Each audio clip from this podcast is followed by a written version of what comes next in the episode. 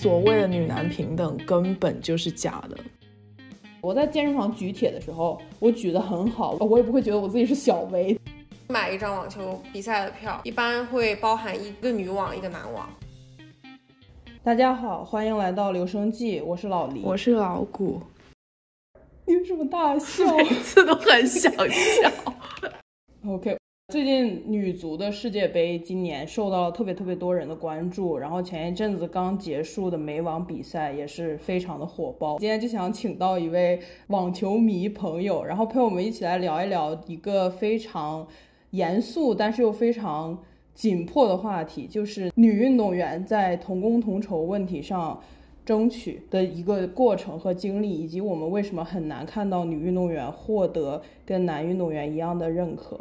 那可以请你先自我介绍一下吗？好的，我是萌嘎，我现在是在美国中部读博，之前本科也是在美国，所以在美国待了有一段时间了。但我是在国内的时候就已经特别关注网球，那个时候就开始学网球，所以关注网球的时间应该是大概。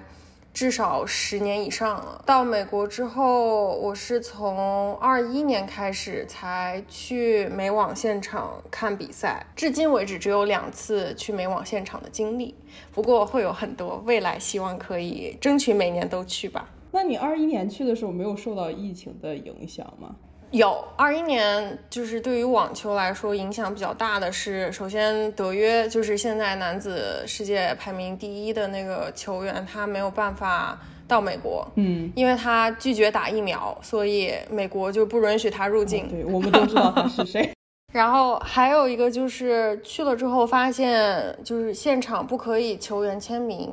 那一年是只允许自拍，不允许签名，因为不允许就是有同样的东西接触嘛。嗯。不过，如果如果想的话，其实守在那个训练场门口，他们还是会愿意的。当然，就是现场或者是专门签名的活动是没有的。这样，对。那你今年去看的比赛是哪一场？然后感觉观看的体验怎么样？因为你看的是女网，对吧？对我今年比较幸运，是我看了两场都是中国球员在打的比赛，就是女子球员。我看的是十六进八的那一场。比赛看了郑钦文的比赛，还有啊王欣瑜的比赛。郑钦文是凭他历史最好记录，就是大满贯的历史最好记录。然后，但是他十六进八赢了，所以他是创造了新的记录。然后王欣瑜的话是第一次进十六强，所以对他来说也是一个个人最好成绩。嗯，我。今年才开始正经看网球比赛，然后去看的直播，跟一群人在室外回来晒到那个脸，没有办法见人。对我感觉美国这边网球还是挺挺火，就大家关注度很高。然后像美网的话，它今年还有很多活动，比如说。呃，在就是正式比赛开始之前，会有一个专门的对粉丝的一个 weekend，然后就是大家可以过去，然后看不一样的球员，然后还有孩子可以跟他们有互动啊什么的。因为今年的票价炒得特别特别高，可能是因为疫情放开的原因。去年的话，美网应该还是有要求必须得要打疫苗的，就可能导致很多人没打疫苗就没有办法去看比赛。今年的话就是异常火爆，然后可能山顶票都至少要三百刀加的那种。但是它比较好的是，就是到决赛那几天，它是免费进场，它是相当于进到一个像公园一样的地方嘛。然后里面会有各种就是室外的场，也会有室内的场。室内的场就是还需要再买门票，但是它最后两天是开放了整个大的园区，所以大家相当于可以进去，然后逛各种商店，然后吃里面的吃的，然后坐在那个外面看显示屏一起看比赛。所以就是我感觉氛围还是很好的。对，那听起来确实是很不错。所以你们两个有喜欢的运动吗？就平时关注的。这集其实就是我挨骂的一集，因为我平时看的比赛或者是体育运动都是男性体育运动为主，而都是那种比较充满有毒男性力量的那种体育，which is 橄榄球和篮球我都，不好意思说。但是我我最近在在在改正了，然后我去，因为我们看的是直播嘛，但是是在这边看的 Sabalenka 的表现，因为我们去看的是决赛，真的是让我很震撼。懂，但是决赛，但是他打的发挥的不是特别好，其实他的绝对实力是够强的，但是最后还是输掉了。他好多失误。对，郑钦文是八进四的时候跟他打，然后输掉了。然后那场比赛我是看了全程，确实实力上差距太大了。呃，我不知道你有没有看男网的这个经历，但是你觉得看女网跟男网之间，就是你的观感上会有差距吗？就是你会觉得，比如说女网就是看着没有男网那么爽，只是一个非常常见的误解。但是我就想问一下你的感受。我懂，我觉得女网和男网他们的就是精彩点是不一样的。男网的话，它就会比较直接，就是。啊，每个人都能够保住自己的发球局，然后争取破发，这个是男网拿就是比赛的一个目标。因为他们男生本身个高，所以他们发球发的就会更快，所以就是相当于他们的发球局对他们来说是很大很大的优势。然后男网的话，可能回合回合数会比女网多很多，就是大家会比较稳定发挥的整体来说。但是女网的精彩点是在于。因为女网整体来说，就是一场比赛起起伏伏会比男网的要明显一些，所以就真的是，如果你开局的时候看，就这个人零比几、零比几落后的那种，但是也很有可能后面会逆转。可能在男网里面，这样的现象就不是特别明显，但是女网这个事情经常发生。这个更宏观层面上的一个体现就是。每年的拿冠军的人都在变，很少有一个球员能够统领这个网坛多少多少年。像像纳达尔、像费德勒那个样子就很少。还有那个不打疫苗的，对，还有德约科维奇，对。所以我觉得精彩的点是不一样的，就很难说横向比较到底哪一个更好看一些。但可能对于大多数观众来说，如果你花了那么多的钱，你肯定想要看一个时长更长一点的比赛，然后男网可能会就是更加焦灼一点。对，比如说像女网的比赛，你就很很经常可以看到六比零、六比一这样子的数字。但男网，尤其是到后面，基本上都是会进入抢七，或者是就是很焦灼、很焦灼，就一局都会打十几分钟的那种，都是常见的。那我们要不要先讲一下，就是我们自己在日常看体育或者是看体育新闻的时候，有没有发现一些就是男女运动员被不公平对待的事情？就我可以。先讲一两个事情，其实就是几个月前，美国有一个很有名的体操冠军，叫西蒙拜尔斯，就大家可能对他有印象，因为他前几届奥运会应该都拿奖牌，而且最近也刚刚又拿了一个奖牌。前几个月，我很震惊的发现，她嫁给了一个橄榄球运动员，然后那个橄榄球运动员是那种。上不了台面的那种 无名小卒了，不要说人家上不了台面。OK OK OK，无名小卒，无名小卒。然后更让我震惊的是，我就是把这件事情讲给我的美国同学去听，我就说啊，不敢相信他就是这么优秀的运动员嫁给了这样的一个人，就是匹配不上他的。我在我理解当时是商业价值。然后我的朋友就说啊，但是那个运动员，橄榄球运动员。如果不算做广告之类的这种合约的话，他挣的钱肯定是比一个女奥运体操冠军挣钱多很多的。嗯嗯，我其实因为我不是一个特别有在追体育赛事，我可能就是那种。奥运的时候会看看中国队的那那种类型，呃，你现在这样子讲起来，我其实有时候会在想，因为我感觉以前也有听说过，比如说我们都知道 NBA，但是可能不知道 WNBA，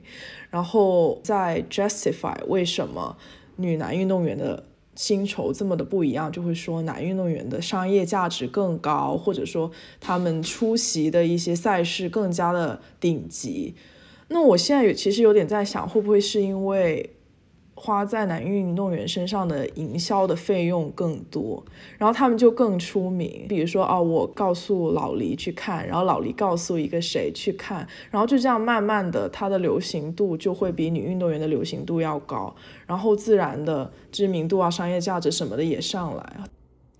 对我，我觉得 NBA 跟 WNBA 的差距是特别特别大的，因为 NBA 一个比较好的球员的薪水就可以等于 WNBA 一个球队的薪水。然后之前甚至有一篇很夸张的文章说，NBA 的吉祥物就是那个穿着玩偶然后在现场活跃气氛的人，挣的钱都比 WNBA 最顶尖的女球员挣的薪水还要多。我在想，这个会不会也是跟这个？体育项目它观赏的大家的一个关注点有关，因为比如说像篮球或者是像橄榄球这种比较激烈的运动，可能大家会想要看到更多的是就是男性的那种就是相互之间的碰撞，可能女性就是没有办法提供同样程度的，就是激烈的冲冲视觉冲击感。然后，但因为如果比如说像嗯花样游泳这样子的项目，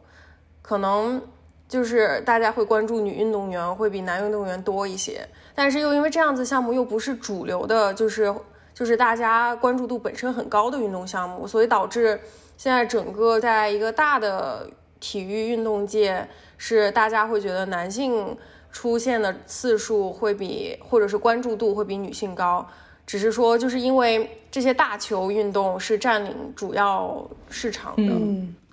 你知道花样游泳是没有男队的吗？我是上一届奥运会才发现的，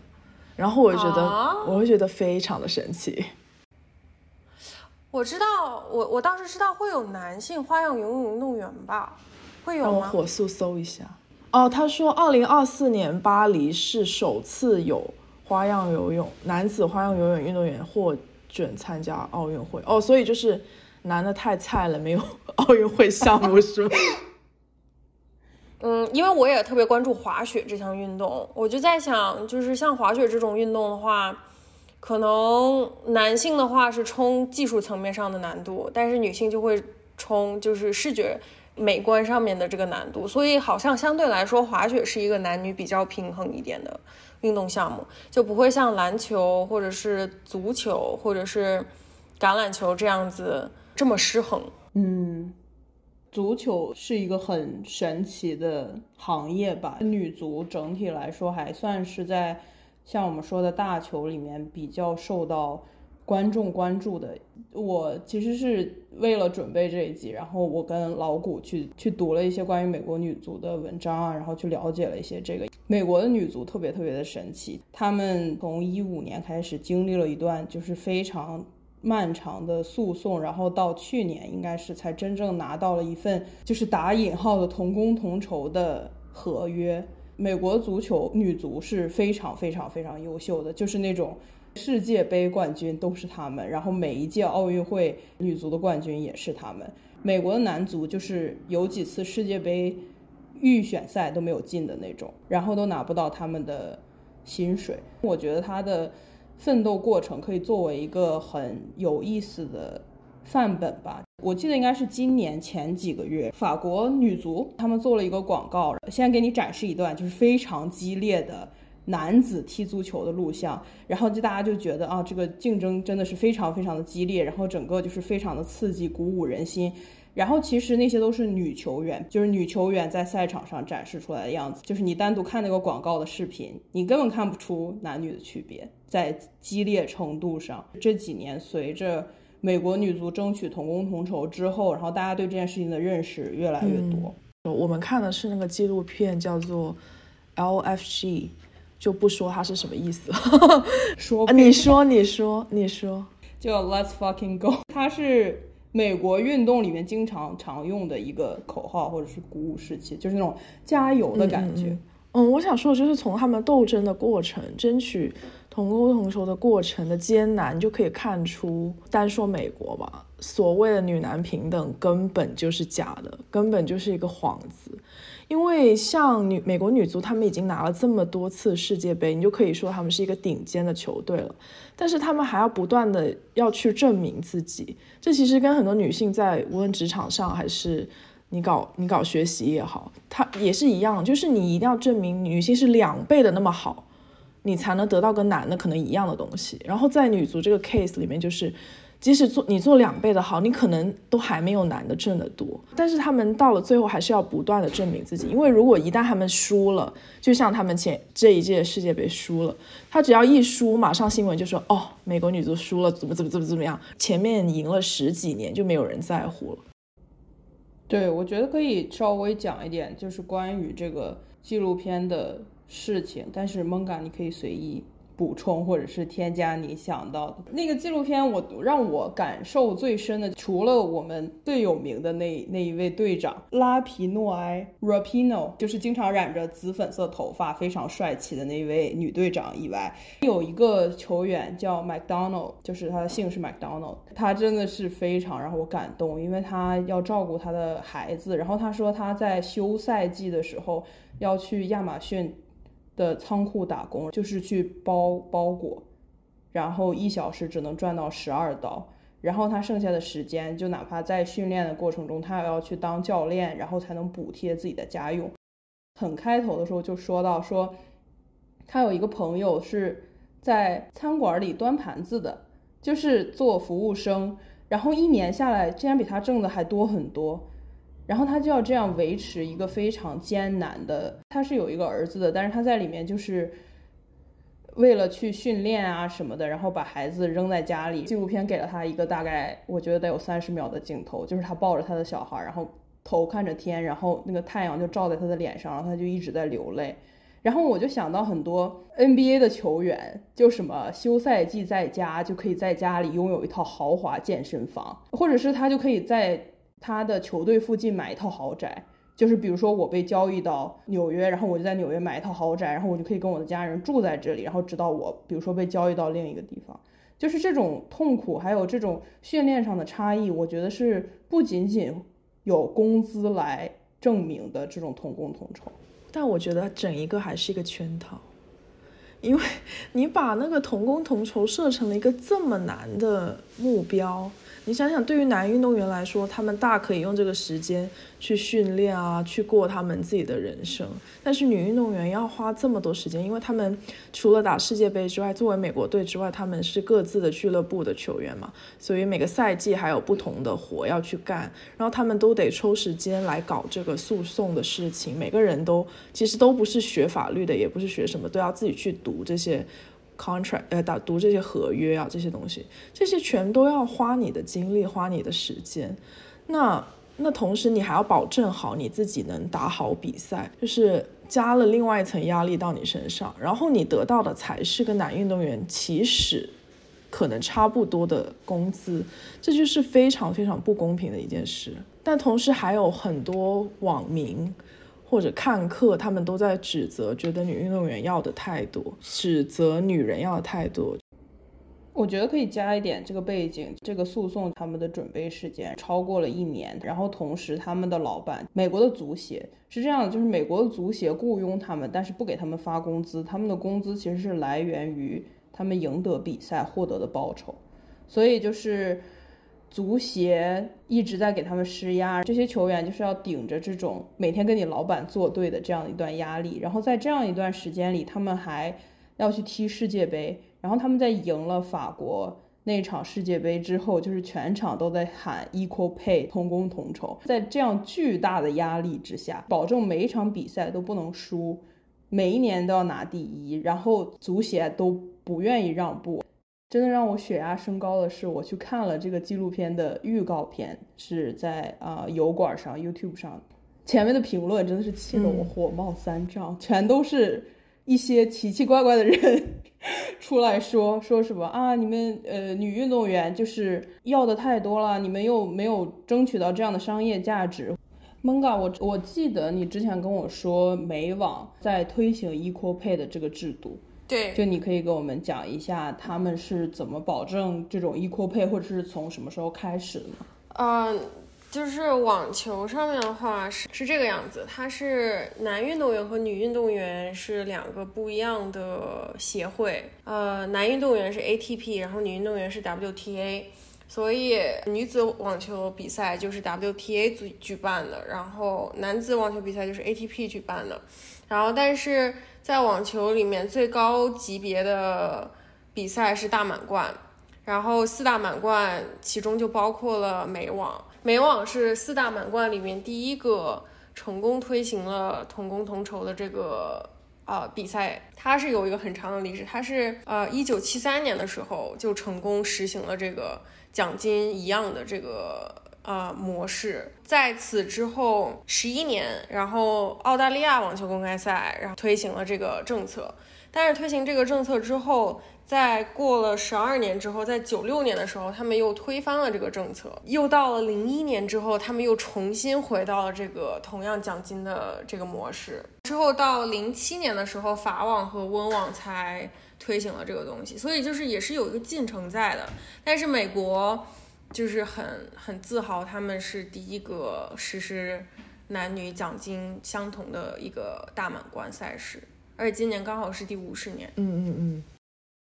其实平时如果去看网球比赛，也会特别有感触，因为如果你买一张网球比赛的票，一般会包含一个女网，一个男网，就是你可以看一场女网比赛，然后再看一场男网的比赛。但是如果你从女网比赛就开始看的话，你会很明显的看到女网的时候坐席很多都是空的，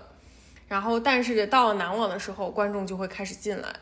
嗯，但是这个票其实就是他们可以保证怎么说奖金一致的一个办法，因为你如果就是两张票是一起卖的，你肯定收益男女可以对半分。就是这个意思，对不对？嗯，我我不太确定这么这么设置这个观看的一女一男一女的这样子的模式，是不是为了能够推行这个政策？但是我觉得某一层面上来说，它确实是另外一层的保证了不会有巨大的收益差异，因为即使你不去看，你也是买了这张票的。对你这么一说，我觉得确实很有道理。可能对于网球来说。因为我看到一个就是他们的统计结果，说网球是在美国就是男女比赛呃奖金差异最小的一项运动，就是是已经同工同酬推行的最成功的一项运动。嗯，那还挺有意思的，其实，因为今年在决赛颁奖的时候请的那个 Billie Jean，对对。好像是最早助力同工同酬发生的一个女网球运动员，我不知道是是每年都会请他来颁奖吗？还是因为今年是五十周年，所以才请他来颁奖？应该是因为今年是第五十周年，对，每年应该会不一样。嗯，因为我记得在 Coco Golf 今年的美网女子单打冠军，她拿奖杯的时候，她还特别感谢了她，她还说我能拿到这笔钱，就是因为你当年对为我们争取的。所以我觉得可能其他运动需要时间来把这个同工同酬推进，然后就像网球一样，可能网球在同工同酬这上面走的比较快，不过它也有很多不成熟的地方。就是虽然四大满贯是保证了奖金相同的，但是再往下，尤其是就是一些不在美国境内的比赛，是还是存在奖金数量差别很大的现象。嗯，但是我感觉网球的女运动员们，像大威、小威，然后还有我们说到的一些，我觉得她们是不是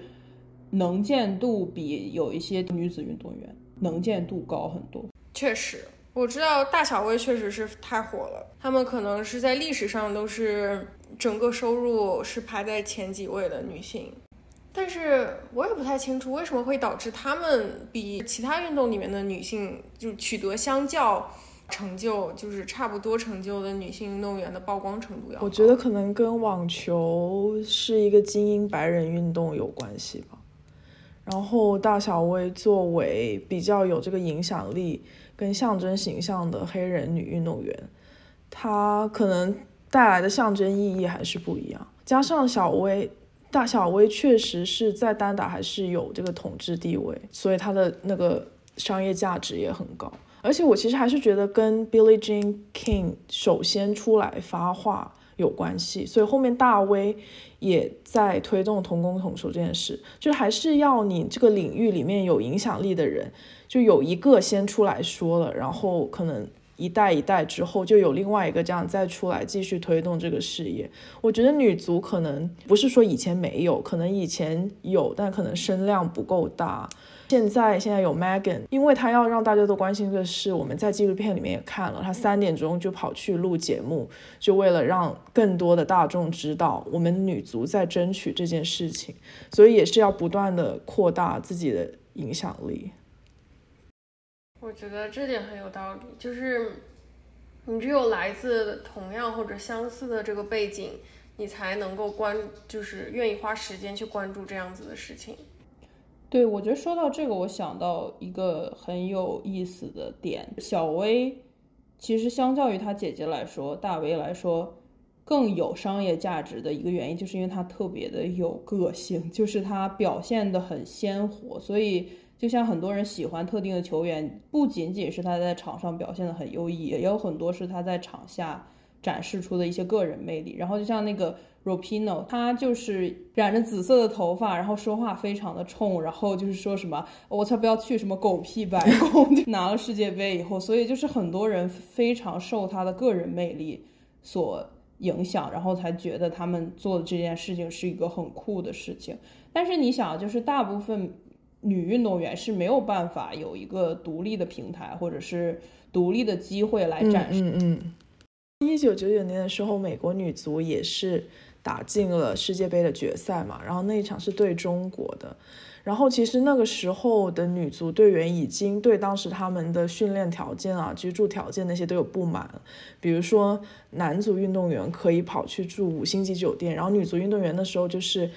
他们连飞机上。先定好座位都没有，就是到了最后飞机有什么位置他们就坐什么位置，就是挤在那里。然后他们就觉得说，那我们打完世界杯，我们拿了冠军之后，我们就可以正式的向你要求我们要同工同酬。然后最后当然结果是并不好的，但是他们又想办法，比如说，呃，去找比尔克林顿，就说能不能把同工同酬写进法律。现在二十多年了都没有进展。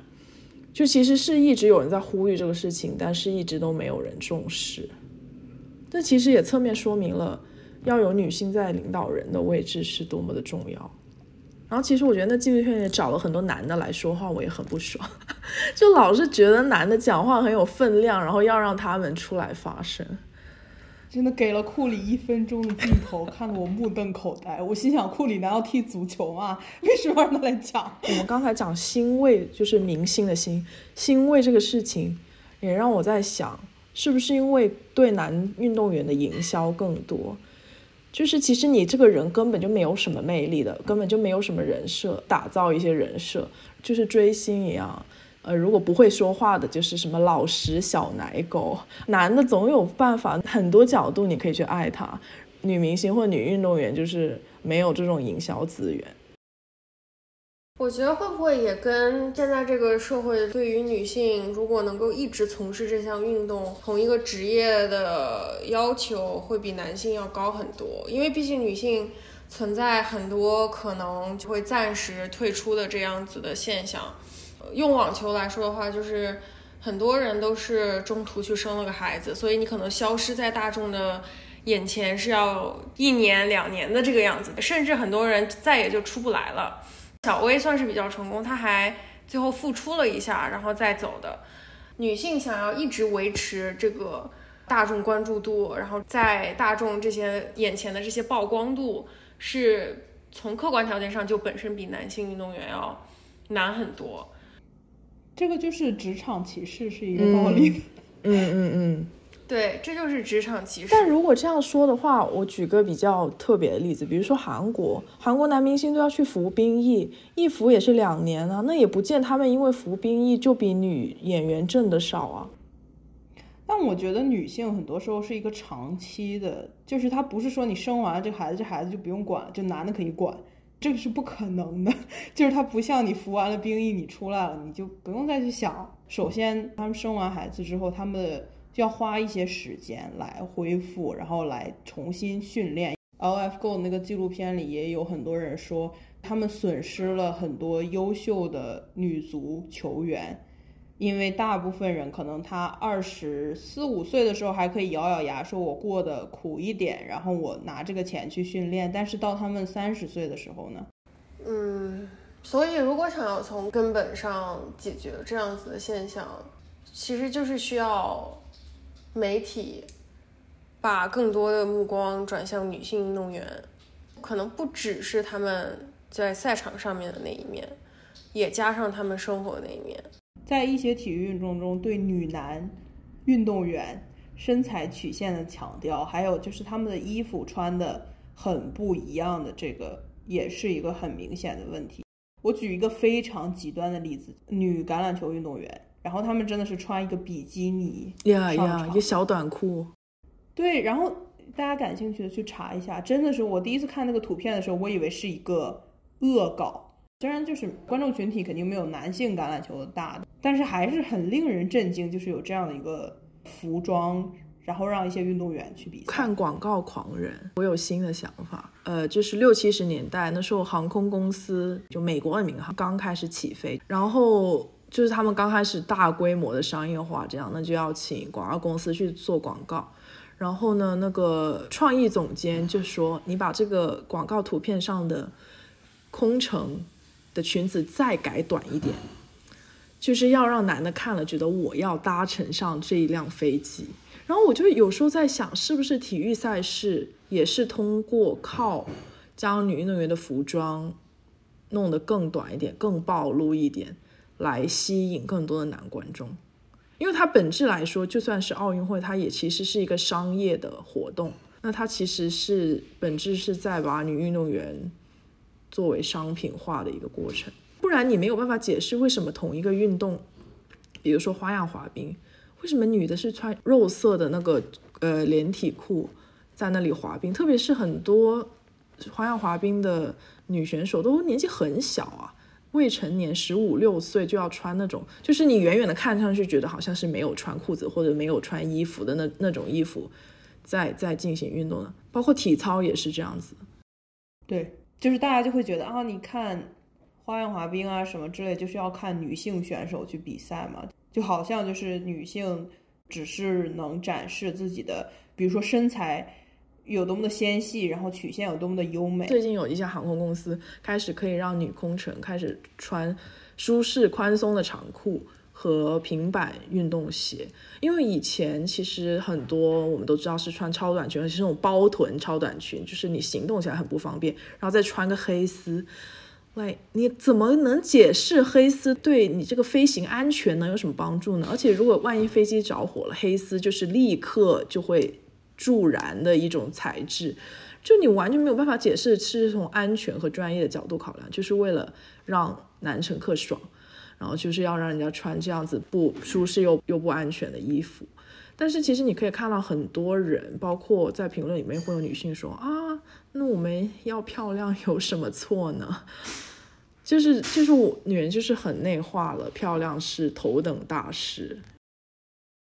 你讲到了那个 The Daily 的那一集，就是我觉得美国的媒体还是很保护男足。我在查关于女足的资料的时候看到了。大西洋月刊一篇文章是一个还算比较中立或者进步的杂志了，就是在那个女足赢了世界杯冠军，男足就是爆冷，然后他就说啊，因为美国的男的都去打棒球、橄榄球、呃篮球三大球、四大球，当时听我就很无语。那其实就是像摘苹果的那个一样，所以就是如果哦，你说哦，我们现在多关注一点女运动员。然后同时也给男运动员关注，就是那其实就是还在捧男的呀，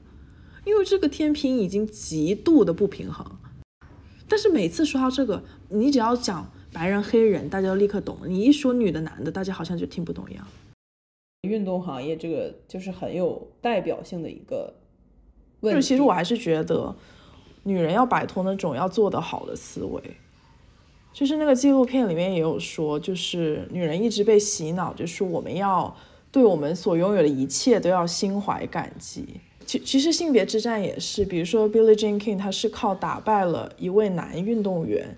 所以就是名声大噪嘛，就大家就认可说，OK，那女运动员也是应该得到跟男运动员一样的工资的。那其实有没有一种可能，就是我们不用做得好，我们也应该被平等的对待？我觉得这是一个比较恶性循环的事情，就是我们越不受关注，我们会越认为自己做的不够，所以我们会更加努力，